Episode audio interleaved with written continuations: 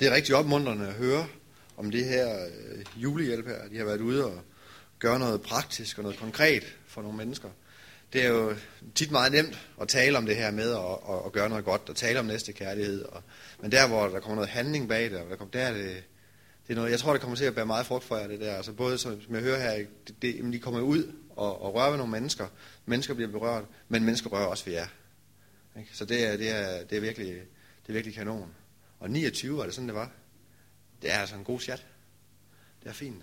Det er jeg, det er opmuntret over at høre. Det kan være, at vi skulle efterligne det lidt over i Esbjerg her næste år. Skal vi starte med at vide sammen? Far, vi takker dig, fordi vi kan få lov til at være samlet øh, den her formiddag her. Vi beder dig om, far, den, øh, den næste stykke tid her også, at du fortsat må være til stede, far, ligesom du var til stede under tilbedelsen, under lovsangen, far, under salmerne her. Så beder vi om her, at du må, at du må være til stede her, denne her formiddag her, og røre ved os her. Vi beder dig om, at du må tage mine ord her, så det ikke bare bliver ord fra menneske til menneske, her, men at du, at du må bære det af din ånd også, her. At du må gøre vores hjerter åbne for, ikke bare hvad der kommer, for hvad der kommer heroppe fra, men for din ånd, som visker i vores hjerter, samtidig med, at der bliver talt her. Det beder vi dig om, Herre. Vi inviterer dig, Helligånden, til at komme og røre ved os. Vi inviterer dig, Helligånden, til at komme og tale i vores hjerter. Vi inviterer dig, Helligånden, til at være her og give os indsigt, give os erkendelse, give os åbenbaring, far. Vi beder dig om, at du må hjælpe os til, at de ord, der bliver talt, at, at du gør dem konkrete ind i vores liv, at du, at du drejer dem i vores hjerter, således at, at vi kan sætte dem ind i, i vores helt egen private kontekst her, så det kan blive til liv for os her, så det kan blive til opmuntring for os her, så det kan blive til styrke for os, far. Det beder vi dig om i Jesu navn. Ah, Amen. Ja, men øh, jeg kunne faktisk tænke mig at tale lidt om netop om det her næstekærlighedsbegreb her i dag. Øhm, vi, vi, vi kender jo alle sammen det her, det her bud her, du skal elske Herren, dit Gud, af hele dit hjerte, af hele dit sind, med hele din styrke osv. Og så skal du elske din næste som dig selv. Og jeg kunne godt tænke mig i dag at prøve at se, om, om, om vi kunne øh, prøve at konkretisere det her lidt. Hvordan gør vi så det? Hvordan elsker vi vores næste som os selv? Så vil jeg sige, jamen det er også vigtigt, at vi elsker Gud. Ja, men den her kærlighed til Gud her, efter min overbevisning, så kommer den aller, aller bedst til udtryk netop i kærligheden til ens næste. Johannes øh, breve der, hvis du læser dem igennem, så vil du se det her, at han sætter en, en, en helt klar parallel imellem det her, at du, du elsker din bror eller din søster, og du elsker Gud. Det er det, man kan, ikke, øh, man kan ikke elske Gud, siger han, som er usynlig og som vi ikke har set, hvis man ikke man har kærlighed eller kan elske sine, øh, sine brødre eller sit medmenneske eller sin søster, som man har set. Så, så samtidig med, at vi lærer at elske vores næste, så lærer vi at elske Gud og lærer at tilbede Gud på den her måde her. Det er en del af vores Guds styrkelse, det er en del af vores måde at tilbede på. Selvfølgelig tilbeder vi Gud, når vi beder, når vi priser ham, når vi lovsynger ham. Det er helt sikkert, når vi er i fælles, når vi har fællesskab med hinanden. Alt det her det er en del af vores gudstyrkelse. Men næstekærligheden er en meget, meget vigtig del af vores åndelige liv. Og det, øh, vi kan jo starte helt tilbage i første Mosebog. Og nu er det ikke, fordi jeg skal plage dig med at gå det hele igennem her, men, men der ligger noget helt tilbage, da mennesket bliver skabt, altså i selve skabelsen, der ligger der noget, øh, er det her, det her så, som, som, hvad skal man sige, der ligger der et krav eller en forventning, eller en, en, øh, en ting, der er lagt ind i skabelsen, som gør, at vi er nødt til at elske hinanden, og vi er nødt til at være uselviske i vores relationer til hinanden, for at få den her verden her til at hænge sammen. Det står sådan her i 1. Mosebog kapitel, 26, eller kapitel 1, vers 26. Der står der, Gud han sagde, lad os skabe mennesket i vores billede, så de ligner os. De skal herske over havets fisk, himlens fugle, kvæg, alle de vilde dyr og alle krybdyr, der kryber på jorden. Og Gud skabte mennesket i sit billede. I Guds billede skabte han dem, som mand og kvinde skabte han dem. Så vi ser altså, Gud her, han siger det her, lad os skabe mennesket i vort billede, så de ligner os. Og der har vi jo den her øh, gode øh, kristen tolkning på det her skriftet her, om at når Gud han taler her, lad os skabe mennesket i vores billede, så har vi her en, et, øh, allerede et hint her om den her treenige Gud. Altså vi har en fader, vi har en søn, vi har en hellig ånd, som er i fællesskab med hinanden. Og som har et, fra, fra evigheden, fra tidernes morgen, haft det her fællesskab her. Et, øh, et fællesskab, hvor de, er, hvor, de er, hvor de er lige, hvor de er ligeværdige, hvor de, hvor de er gennemsigtige, hvor de kender hinanden helt på dybden. Og det, øh, det er noget af det her gudsbillede her, som vi bliver skabt i. Vi bliver skabt øh, i gudsbillede til at have fællesskab, både med Gud, men også med hinanden. Der står længere nede, at han skabte dem som mand og kvinde, og velsignede dem. Altså, han skaber dem her også som, som, som en enhed, der har fællesskab helt fra starten af. Så der ligger altså noget helt tilbage i skabelsestanken. Der ligger der en idé eller en tanke omkring fællesskab. Og det her fællesskab her, jamen det, det, det, øh, det kan kun virke der, hvor vi er uselviske, uselviske i vores relation til hinanden. Man kan sige det sådan her, at alle os mennesker her, vi har sådan set en del af hinandens liv i vores hænder. Vi har en del af hinandens liv i vores magt. Jeg har, øh, jeg, jeg har en, en magt til at, og, og, og, og, hvad skal man sige, at varetage og og gøre godt for Torben. Jeg har også en magt til at ødelægge og gøre dårligt for ham. Ikke sandt? Og Gud vil selvfølgelig, at vi skal bruge den her magt her, den her autoritet, den indflydelse, vi har på hinanden til at gøre godt. Og det er jo klart, at Christina har nok mere magt til at gøre godt eller til at ødelægge for Torben, end jeg har, fordi jeg er lidt mere distanceret, ikke? Så, så hun har et større ansvar der. Men vi har alle sammen, vi har alle sammen indflydelse i, vores, i, i hinandens liv. Og det her menneske her, som vi nu engang måtte stå over for i det her øjeblik, eller den, den menneske, som vi nu engang må have relationen til lige her i nu, det er det vigtigste menneske, som, som vi står over for lige nu. Og det er den vigtigste del af vores gudstyrkelse. Jamen det er det her, jeg talte lidt om det her med at være i nu her sidste gang jeg var her, mener jeg.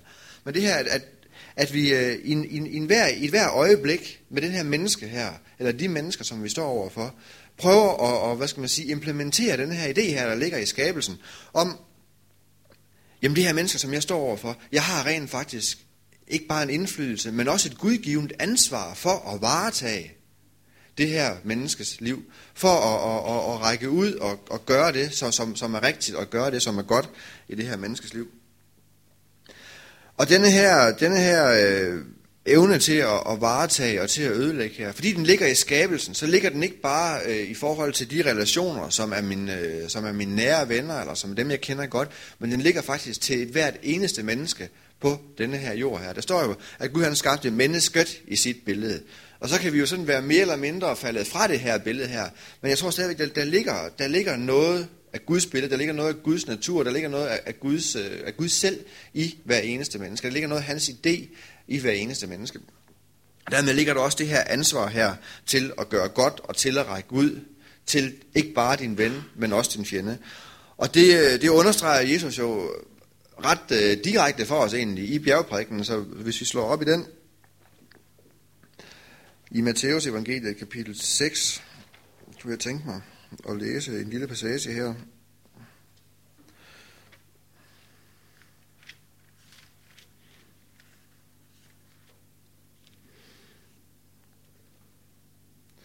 Det er Markus evangeliet, det her, det går ind. Matteus kapitel 6, der øh, vers 43, der siger Jesus sådan her, I har hørt, at det er sagt, du skal elske din næste og hade din fjende. Og der, der, der, det er jo en meget, det var en udbredt holdning for 2000 år siden nede i Israel, men det er jo også en udbredt holdning i vores verden den her dag i dag, at vi, vi elsker dem, og vi gør godt mod dem, der gør godt mod os, men dem, som, øh, dem, som har såret os, eller dem, som har, har været onde ved os, eller dem, som har forurettet os, dem har vi ikke noget ansvar for at gøre godt overfor. Det er sådan en, en ret bred holdning. Det ved vi selvfølgelig godt her, at den ikke helt holder i byretten. I hvert fald ikke, hvis det er Jesus, der er dommer. Han siger sådan her videre. Men jeg siger jer, elsk jeres fjender og bed for dem, der forfølger jer, for at de må være jeres himmelske, himmelske faders børn, for han lader sin sol stå op over onde og over gode, og lader det regne over retfærdige og uretfærdige. Hvis I kun elsker dem, der elsker jer, hvad løn kan I så vente? Det gør tollerne også. Og hvis I kun hilser på jeres brødre, hvad særligt gør I så? Det gør hedningene også. Så vær der fuldkommende, som jeres fader i himlen er fuldkommende, eller som jeres himmelske fader er fuldkommende. Så her der tegner Jesus altså et billede af først den her generelle holdning her. Vi elsker dem, der gør godt mod os, men øh, dem, som sover os, altså dem, som har trådt os over tæerne, dem, dem er vi ligeglade med i bedste fald, og i værste fald er vi, er vi, er vi onde mod dem tilbage. Øh, og så siger han det her, I skal elske jeres fjender. Og så kommer han med det grunden til, eller årsagen til, det er fordi, det ligger noget i Guds hjerte. Gud, han er en Gud, som elsker alle mennesker. Der står her, at han lader lad, lad, lad, det, lad det regne øh, øh, over den øh, retfærdige og den uretfærdige. Han lader solen stå op over den uretfærdige og den retfærdige. Og regn og sol her, øh, på det her tidspunkt her i, øh, i Israel, det er, det er, nu ved jeg ikke, om der er nogen landmænd her, men hvis du er landmand, så ved du, at regn og sol, det er faktisk det, det, det er en velsignelse, og det er en god ting, hvis de kommer på rette tid. Og det vidste man også den her gang her. Man var meget afhængig i den her verden her, af at regnen den kom på rette tid, og solen den kom på rette tid, så man kunne få sin høst i hus, så man ikke skulle, øh, skulle, man ikke skulle øh, hvad skal man sige, spare eller skulle sulte øh, det, det kommende år. Det var den måde, langt de fleste mennesker de lever på på det her tidspunkt her. Og Jesus bruger det eksempel at sige, jamen, jamen velsignelsen i form af den her regn her, der kommer ud over folks marker og får høsten til at, til at gå i hus, jamen den kommer fra Gud af, og den kommer over retfærdig og over uretfærdig. Gud han ønsker at velsigne alle. Gud han ønsker ikke, at der, skal, der er nogen mennesker på den her jord her, der skal mangle deres høst. Og den her holdning her, den må vi tage, tage del i os, siger Jesus. Så vi også gør godt, ikke bare imod dem, der er for os, men også imod dem, der er imod os. Fordi det er helt fra skabelsens side vores, øh, vores forpligtelse over for hinanden, altid at varetage liv. Også igen, hvis vi ser det i, øh, i øh, du kan se det både i Gamle og Nye Testament egentlig, der er, hvis der er to ting, der er stillet op, ligesom der er, der er velsignelse, der er forbandelse i det gamle testamente, der er, der, er det, der er godt, og der er lys i det nye testamente, eller der er mørke, og der er ondskab i det nye testamente. Ikke?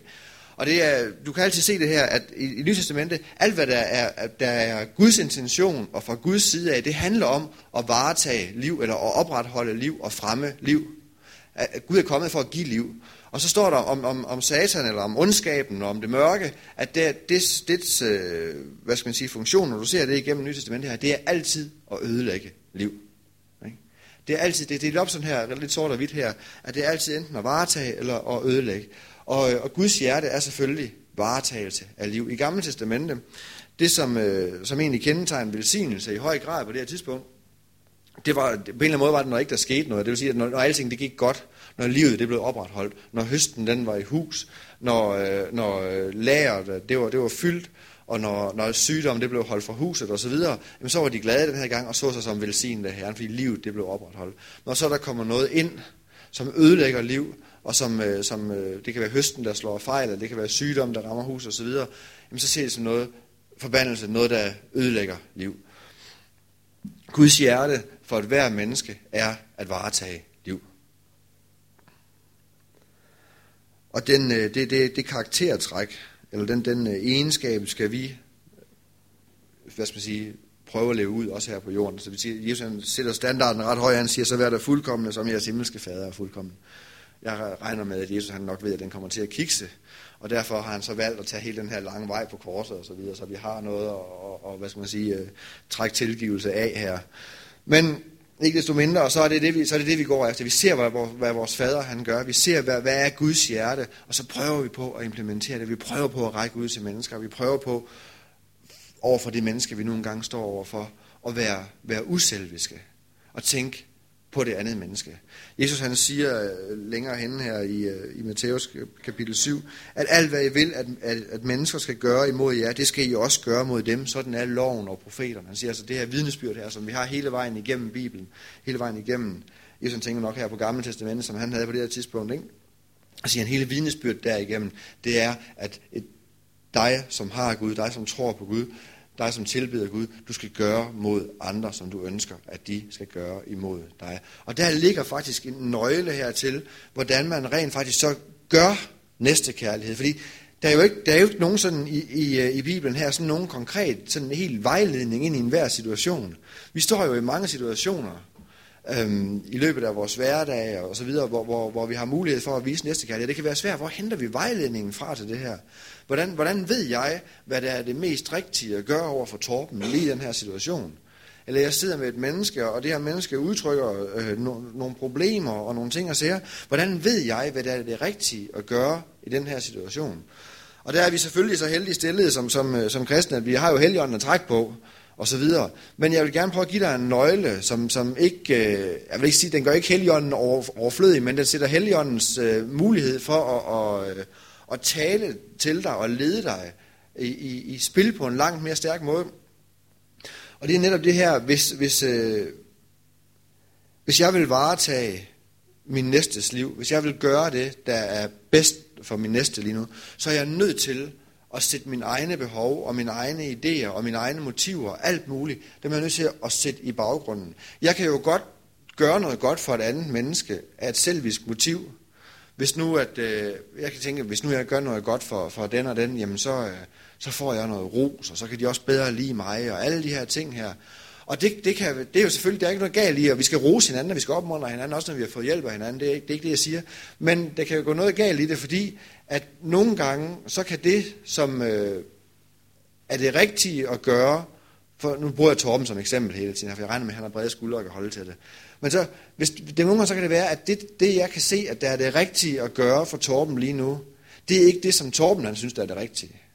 Torben han kan måske ovenikøbet synes, det, som er det rigtige for ham lige nu, det er rigtig træls. Og hvis, øh, hvis ikke jeg turer så at sætte min, hvad skal man sige, egoisme og selviskhed på hylden, men, men, øh, men holder fast i det, jamen så turer jeg ikke at gøre det, som, hvad hedder det, som er rigtigt for Torben nu, fordi jeg ved, at det får jeg sandsynligvis ikke ros for i første omgang. Det kan være, at jeg får, jeg får en, en afvisning, eller det kan være, at vi bliver lidt uvenner, eller det kan være, at han bliver sur på mig, eller noget i første omgang. Og så må jeg så håbe, at, øh, at, at det, bliver bedre med tiden. Men, øh, men selviskheden står nogle gange i vejen for, den, øh, for sandheden. Fordi at, at man ikke ønsker at, at skabe en konflikt i en relation, man vil gerne bevare hyggen, ikke sandt? og det, den gode stemning og alt det her. Og faktisk, så synes jeg, det ser ud til, at jo tættere en relation er, jo sværere er det at opretholde sandheden i en relation, fordi jo mere har man på spil i forhold til, hvad man kan miste. Så, så en, en, en, en nær ven kan nogle gange være sværere at tale sandhed til, end en ven, som man har lidt mere på afstand, eller et menneske, som du tilfældigvis ramler ind i øh, og, og får en dyb snak med om et eller andet. Der kan det nogle gange være nemmere at tale, jeg, jeg tror, du skal gøre sådan og sådan. Selvom man godt ved, det går lidt på tværs af, hvad, hvad folk de, øh, de egentlig synes. Men i de nære relationer, der er der mere på spil, der, der, der er en nær relation, der er et nær venskab, der er måske familiebånd på spil, og så videre. Men vi er nødt til at sætte os ud over den her øh, egoisme, fordi nogen, det er faktisk egoisme eller selvisk at, at prøve i nogle tilfælde i hvert fald at opretholde den her hyggelige og gode og milde stemning. Det er ikke altid det, der tjener det bedste. Nogle gange så har vi, så har vi brug for at få at vide det, som vi ikke har lyst til at høre. Jeg har nogle gange haft brug for det i mit liv også, at få, få, få at vide det, som jeg ikke har lyst til at høre. Altså også fra nære venner eller familier eller noget. Og det er ikke, det er da aldrig sjovt. Men øh, som Bibelen siger, det er, det er, det er bedre at få, få hug af en ven end ros af en fjende. Ikke sandt? Altså, det er bedre at, at få sandheden, råt for usødet, af en ven. Det, det, det, end det er at få ros af sine fjender. Men, øh, men det, er en, det, er en, det er en udfordring, det her. Og det er svært, og det er svært for os i vores nære relationer at leve det her ud. Nogle gange så giver Bibelen også en vejledning på, hvad der skal gøres. Øhm, i en, en, en given situation, eller en eller anden, øh, en eller anden øh, hvad skal man sige, øh, kulturel eller social norm, eller et eller andet kan give en vejledning på, hvad der skal gøres i en eller anden specifik situation. Og så kan man sige, der i de der situationer, så kan vi måske nogle gange handle lidt mere, øh, ja, ud fra hvad man nu gør. Altså for eksempel, Lad mig komme med et eksempel. Øh, jeg, jeg, øh, nu har jeg et barn her, han startede i skole sidste, sidste sommer. Nej, her i sommer, undskyld. Han startede i skole her i sommer. Og der, der er det jo sådan en, en, en norm, og sikkert også en juridisk og retslig, retslig norm her i Danmark, at jeg som forælder skal sende ham i skole. Ikke sandt? Og det kan jeg relativt let overholde. Om jeg er selvisk eller uselvisk, min motiv for at sende ham i skole, det kan være fuldstændig underordnet, sådan på overordnet plan. Bare han kommer i skole, så har jeg overholdt denne her norm her. Ikke sandt? Øhm, så, så det kan jeg gøre uden vejledning. Det behøver jeg ikke helligånden til, til at vise mig, hvordan jeg skal gøre. Så der har jeg en helt klar, øh, hvad skal man sige, øh, vejledning i forhold til, øh, til, til, til jamen, hvad ligger der i det sociale, og hvordan gør man det her.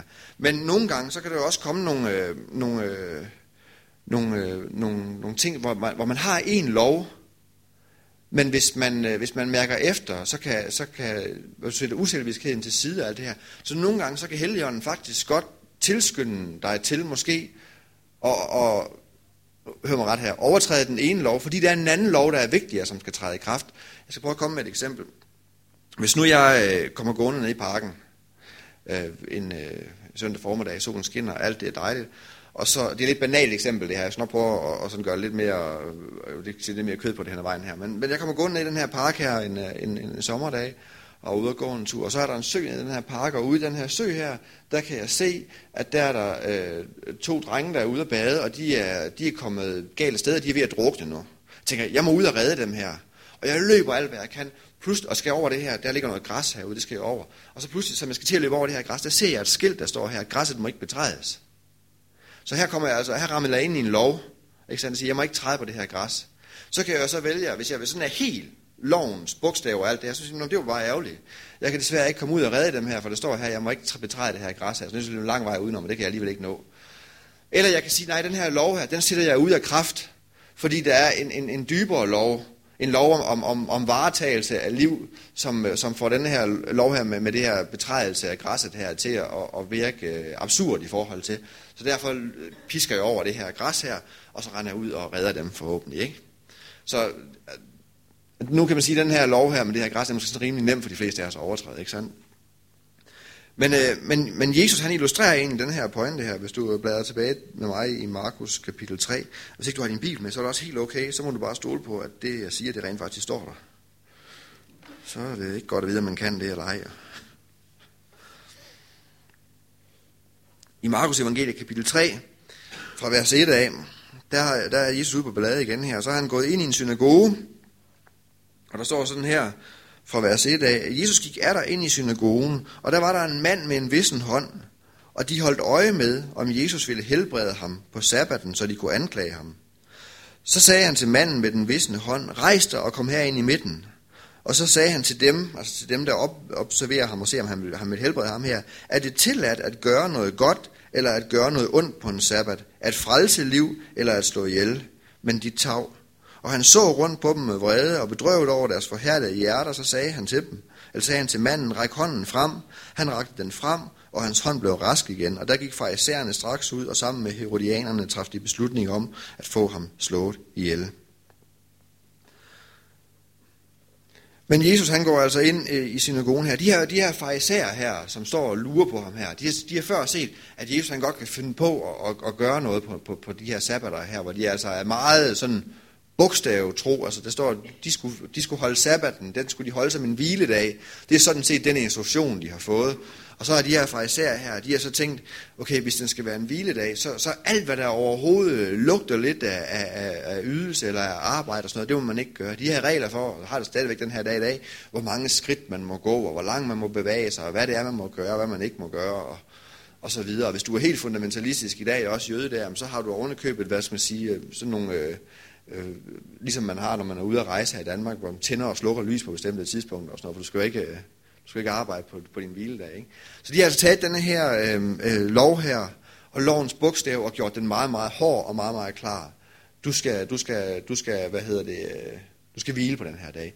Men de overser den her dybere liggende ting her med at, at bevare, eller at, øh, hvad skal man sige, øh, at varetage liv. Og Jesus han stiller dem det her brillante spørgsmål her. Han siger til dem, er det tilladt at gøre godt eller gøre ondt på en sabbat? Farisæerne har nok udenbart tænkt på det her, som, som, øh, som der var en tredje mulighed, som Jesus han udelukker. At man kan forholde sig passiv. Man kan forholde sig passiv. Så, øh, så kan man jo hverken godt eller ondt, så, og så hviler man. Men, men, men sagen er den her, hvis det er i din magt, og du har mulighed for at, at varetage liv for et andet menneske, og for at gøre noget godt for et andet menneske, men, men forholder sig passivt, jamen så er det jo i mange tilfælde det samme som at gøre ondt. Tilbage til parken. Jeg forholder mig passiv. Det er at gøre ondt. Ikke sandt? Ham her mand, Jesus han møder ham her manden her. Ham her manden, han har en vissen hånd. Han kan ikke, gøre, han kan ikke bruge den her hånd her til noget som helst. Jesus han står over for ham. Han har muligheden. Jesus har muligheden for at hjælpe ham. Han har muligheden for at gøre ham rask. Hvis Jesus han forholder sig passiv, jamen så tager man jo også et valg. Passivitet er også et valg. Og så vælger han at lade den, lade den her syge mand gå bort med sin sygdom. Altså man, over, man, man, man over, overser eller overhører det her, det her bud her om at gøre godt imod sin næste, om at elske sin næste som sig selv. Det overhører man ved passivitet. Så passivitet er faktisk ikke en, en, en, en mulighed i det her. Og vi er også nødt til at sige, jamen, der er, der er områder, der er ting, hvor, hvor det kan være, at vi har en, en, nogle normer, vi har noget i vores kultur, og siger, sådan gør vi i vores kultur, eller sådan gør vi i vores kirke, eller sådan gør vi her i Sønderjylland, eller sådan gør vi over i Vestjylland. Og, men vi er nødt til, og, og, og, og, og hvad skal man sige, have mod til også nogle gange at sætte alle de her normer for, hvordan vi plejer at gøre osv., sætte dem til side, og, og al selviskheden og egoisme, og være ligeglade med, om vi i forhold til de her normer her, sætter os i et, i et, i et lys, som, som folk måske kigger lidt skævt til eller noget, hvis det vi gør, det har til, øh, til formål og mulighed for at kan varetage et andet menneskes liv, så er det det, der kommer ind som første prioritet. Så kan man jo så spørge sig selv, hvis, hvis, øh, hvis nu jeg har det her ansvar her for at, at, at, at varetage mit næste liv, bliver det så ikke utrolig grænseløst? Så skal jeg pludselig tage mig af alt og alle, og sørge for, at alle har det godt, og, og Gud og hver mand, og, og hjælpe i øst og vest. Og, og, men, men det er jo ikke det, der er pointen i det. Det, der er pointen i det, er, at, det er, at du har nogle relationer, du har nogle indgangsvinkler til nogle mennesker, du får lagt nogle, i, nogle mennesker på hjertet, du får dine øjne op for nogle ting, hvor du har mulighed for at gøre noget. Det er ikke sådan, at det er tænkt, at et enkelt menneske skal redde hele verden. Det er ikke sådan, det er tænkt. Det er ikke sådan, det er tænkt, at, at, øh, at alle problemer, som, som, som du ser, det er pludselig dit ansvar. Så må du ikke høre mig tale her i dag. At alle problemer, det bliver dit ansvar. Fordi det, det kan faktisk også være over i noget, noget, noget selviskhed, hvor vi, øh, hvor vi prøver at, og, hvad skal man sige, skaffe os selv øh, livsindhold og kvalitet i livet og mening med livet og alt det her, så vil vi pludselig redde hele verden. Det er ikke det, der ligger i det. Men de, de relationer, så, som, som der kommer på din vej, der hvor du har en reel mulighed for at gøre noget godt i et andet menneskes liv, der har vi også en forpligtelse på at gøre det. På trods af, at, øh, at det må gå imod en, en norm, at det, må gå, at det må sætte en relation i spil, at det må sætte en, øh, en, en, en, en, ja, en måske nogle gange en umiddelbar kile imellem mennesker.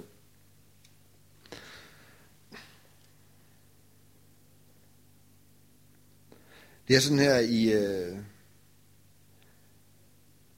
kristendommen, sådan i grundforståelsen af vores tro her, som jeg siger i starten, du kan ikke adskille det her med at elske din næste fra at elske Gud.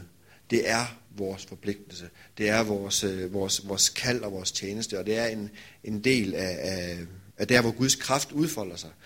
Man kan jo have, sige, Guds kraft her kan vi jo tale om på mange forskellige niveauer. Altså du kan, se, du kan se, at Guds kraft, når vi læser om det i evangelierne, udfolder sig i form af mirakler og syge, der bliver helbredt og tegn og under og alt det her. Det er en side af det.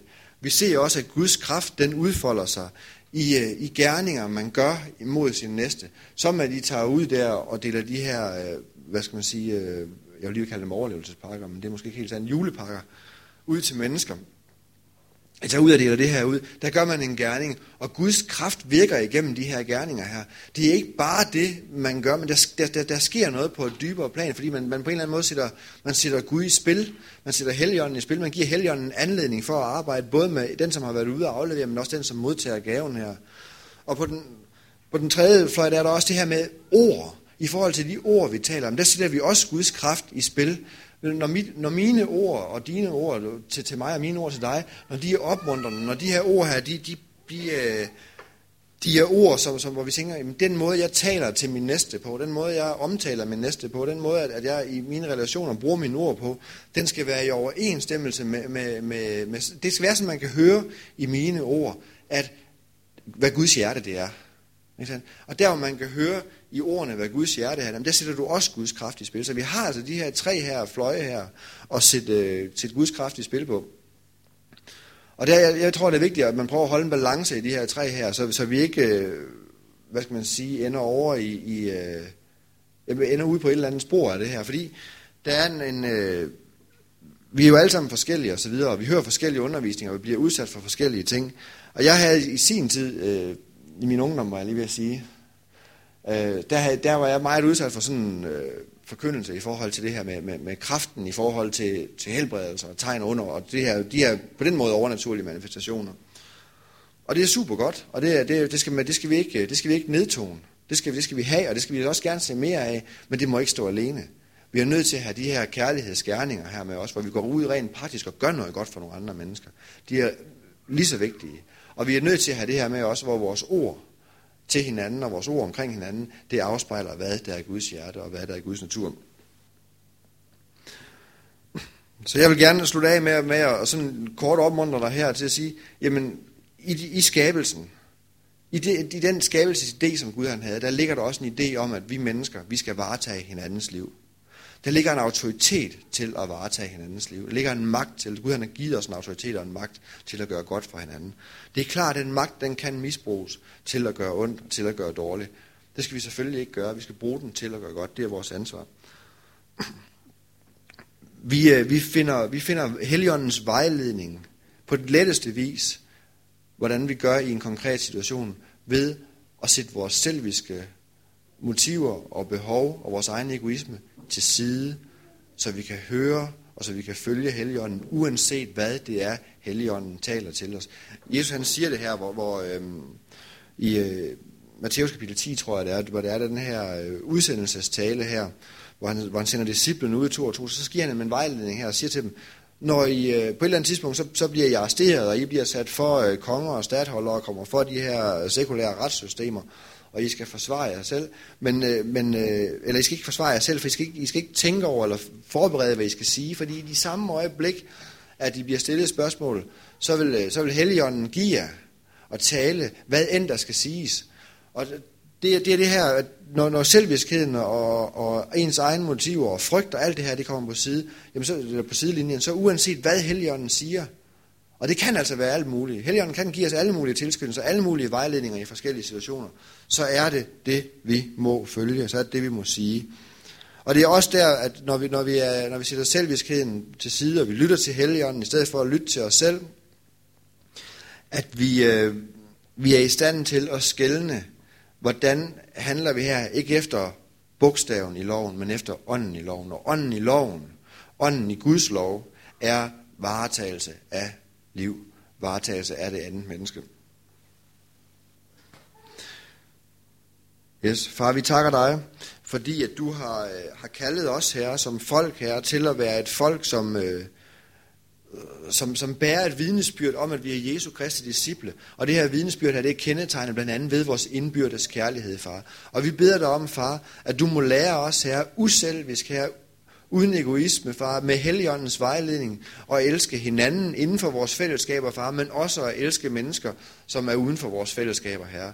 Far, vi beder dig om, at, at, øh, at vores øh, måde at elske på, vores måde at varetage liv på, her, at det må blive et vidnesbyrd til den her verden her, om at der er en god Gud, som ønsker at være mennesker nær, og ønsker at gøre mennesker godt, far. Far, vi beder dig om, at vores, øh, vores ageren og vores handling i forhold til vores næste far, må være et vidnesbyrd om, far, at der er en Gud i himlen her, som ønsker hver eneste menneske, skal, skal have velsignelse, skal have fremgang, skal lykkes, far, skal lære dig at kende og skal have det godt i al evighed, her.